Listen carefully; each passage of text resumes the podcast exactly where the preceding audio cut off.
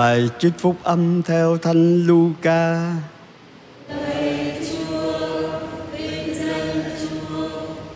Khi ấy Chúa Giêsu phán rằng khốn cho các ngươi hỡi Corazin, khốn cho ngươi hỡi Bethsaida, vì nếu tại Tyro và Sidon đã xảy ra những phép lạ thực hiện nơi các ngươi thì từ lâu những nơi đó đã mặc áo vải thô và ngồi trên tro bụi mà sám hối. Cho nên trong ngày thẩm phán, Tiro và Sidon sẽ được xử khoan dung hơn các ngươi. Còn ngươi nữa, hỡi ca phạt na um, phải chăng ngươi sẽ được nâng cao đến tận trời? Ngươi sẽ phải hạ thấp xuống tới địa ngục. Ai nghe các con tức là nghe thầy và ai khinh dễ các con là khinh dễ thầy mà ai khinh dễ thầy là khinh dễ đấng đã sai thầy đó là lời chúa Lời Chúa Kitô, Chúa. Chúng ta có thể bị chói tai khi nghe những lời khiển trách rất là nặng nề của Chúa Giêsu đối với dân à, thành Corazin, thành Bethsaida và thành Capernaum. Capernaum là quê nhà của gia đình Thánh Phêrô. Nhưng mà nếu nghĩ cho kỹ lại thì thực ra đây là sự đau lòng của Chúa. Bao nhiêu điều lạ đã được làm nơi ba cái thành phố này mà họ không có ăn năn sám hối. Cái lời, cái ngôn từ thì như là khốn hay là khốn nạn cho người á. Nhưng mà ờ, cái chính là Chúa buồn Chúa làm bao nhiêu cái điều tốt lành cho ha, ba cái thành phố này và Chúa nói khi so sánh với hai thành phố ngoại giáo khác là Tyro và Sidon. Nếu mà những cái sự việc và lời nói của Chúa được nói ở hai cái thành ngoại giáo đó, thì có lẽ người ta đã mặc áo vải thô và ngồi trên tro bụi. Mặc áo vải thô và ngồi trên tro bụi là biểu hiện của lòng sám hối ăn năn mà chúng ta đã thấy à, ở trong cụ ước à, cụ thể là David đã làm như vậy. Mặc dù con mình phản bội mình nhưng mà David lại đau buồn khi cái người con đó bị à, giết chết. Có nhiều biểu hiện à, có lẽ chúng ta chỉ mặc cái vải thô đó trong cái ngày tang chế. Chúng ta chỉ được sức cho một lần cái ngày À, lễ à, thứ tư lễ trò. Nhưng mà biểu hiện của lòng sám hối á, nó tùy thuộc vào cái nhận thức của chúng ta về cái lầm lỗi mà chúng ta đã phạm. Có người nói sao người công giáo đầu thánh lễ nào bắt đầu cái phượng tự của mình mình đều kêu gọi thành tâm sám hối. Thực ra là mình đem tội của mình đến dâng cho chúa cái hy lễ tạ ơn là mỗi thánh lễ cũng là cái hy lễ đền tội. Mới nghe như là chúa chỉ trích ba cái thành phố đó. Nhưng mà thực ra khi con người lỗi giao ước thì chúa cha lại để con của mình đền tội. Cái nghi thức kết ước trong truyền thống do thái nó làm cho người ta sợ. Người ta xẻ đôi con vật ra, người ta để hai bên hai cái người kết ước đó đi qua giữa cái hàng cái con thú bị phân thay làm đôi đó. Và đó là một cái lời thề độc ai mà lỗi phạm giao ước thì sẽ bị phân thay tách đôi như cái con vật đó. Rốt cuộc là con người con người là cái người lỗi giao ước mà ai đền tội? Con thiên chúa đền tội cho con người. Cho nên là cử hành thánh lễ cũng là cử hành cái hy tế đền tội mà chúa con thiên chúa đền tội thay cho chúng ta còn chúng ta chỉ là đền tạ trái tim Chúa Giêsu. Trái tim đó là một trái tim mở, một trái tim bị đâm thâu cho hết máu và nước tuôn chảy ra hết. Phải chăng có không ít lần như chúng ta nghe bài đọc một sách tiên tri Baruch. Chúng ta lắng nghe lời Chúa nhưng mà chúng ta không làm theo. Chúng ta không có đi trên con đường giới răng của Chúa. Có nhiều người lương tâm họ chai đá họ không có nhận thức được ồ cái chuyện này chuyện nhỏ mà à, ăn gian chút đâu có hại gì ai. Có người cho rồi ồ cái lấy của nhà giàu họ đâu có chết đói đâu. Người nghèo cần cái đó hơn. Theo kiểu uh, anh hùng nhưng mà dù sao lấy cái của không phải của mình là có lỗi à. Mục đích tốt không có biện minh cho phương tiện xấu. Mình nói mình muốn ờ, sửa lỗi người ta cái ý là xây dựng á. Nhưng mà mình ờ, nói rất là nặng lời. Mình nói trước mặt mà mọi người khác cái lỗi lầm của một người bạn thân của mình. Thì thực ra trước hết là mình làm họ mất mặt, thứ hai mình làm họ xấu hổ. Và khi người ta xấu hổ, người ta tự ái, người ta bế tai lại, người ta không có nghe những cái lời xây dựng của mình. Cho dù cái điều mình nói là đúng nhưng mà cái cách nói cũng quan trọng. Yeah.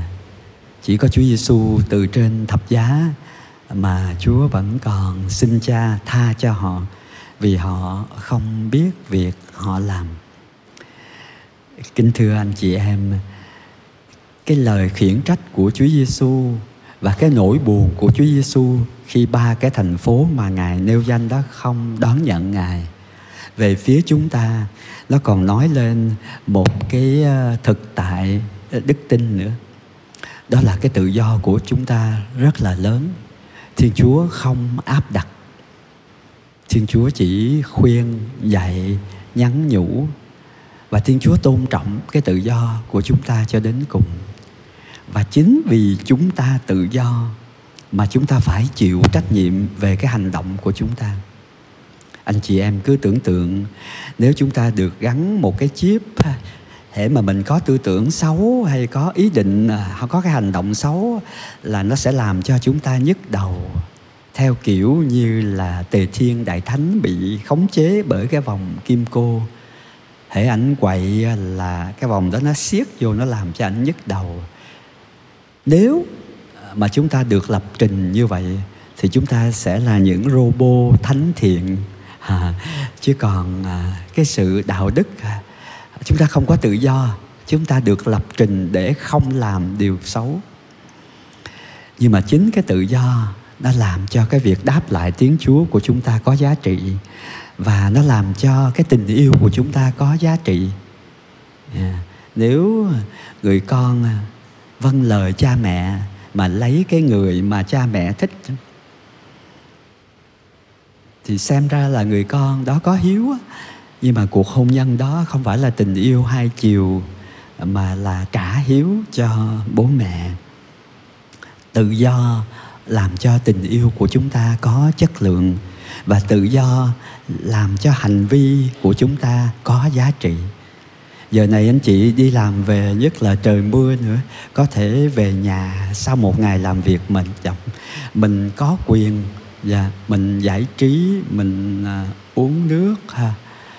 Nhưng mà các anh chị à, tự nguyện à, đến đây dự lễ rồi sau đó lại nhịn đói à, đi học tiếp theo từ 6 giờ 15 hay 6 giờ rưỡi. Cái đó là mình chọn mà.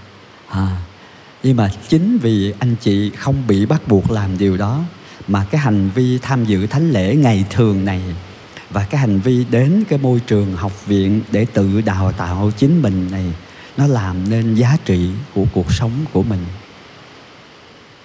Đó là điểm thứ hai tôi muốn chia sẻ với ông bà anh chị em điểm thứ ba, vài câu ngắn ngủi cuối bài, nói rằng, ai nghe các con là nghe thầy, và ai khinh dễ các con là khinh dễ thầy, mà ai khinh dễ thầy là khinh dễ chúa cha, đấng đã sai thầy.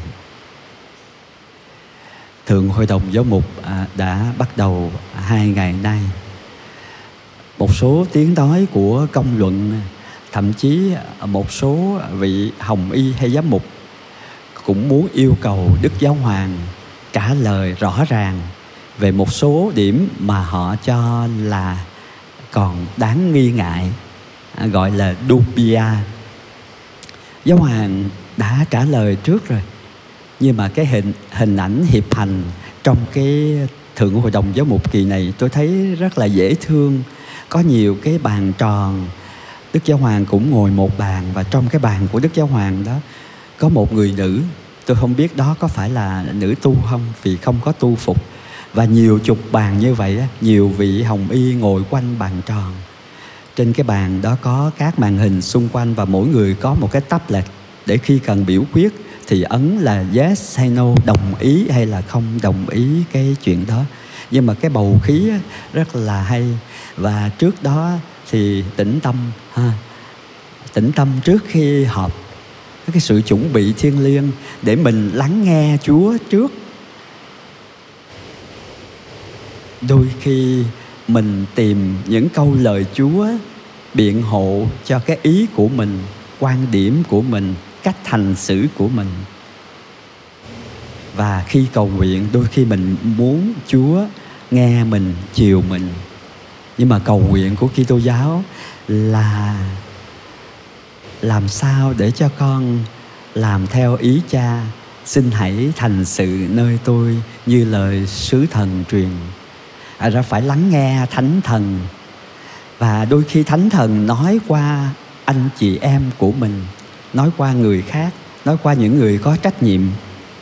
Chỉ có đức tin mới giúp chúng ta nghe được cái điều đó à, cái bạn này trẻ hơn mình nhỏ hơn mình à, học trò của mình.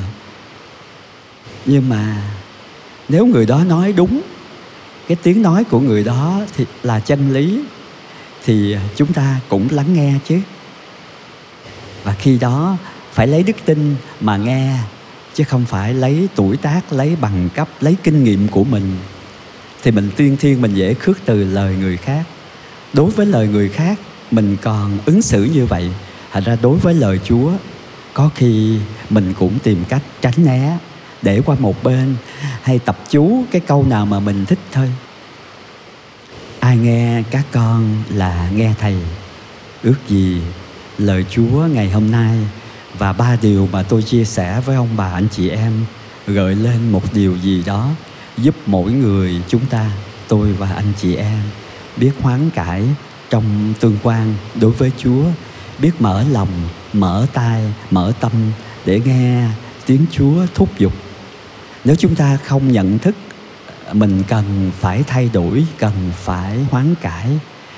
Chúng ta không có uh, phản ảnh hình ảnh của chúa. Chúng ta không có đáp lại tiếng gọi và lời mời gọi của chúa.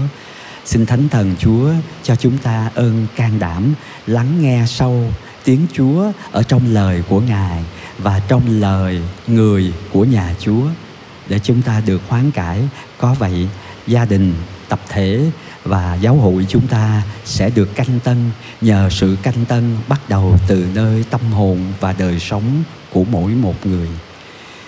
Amen.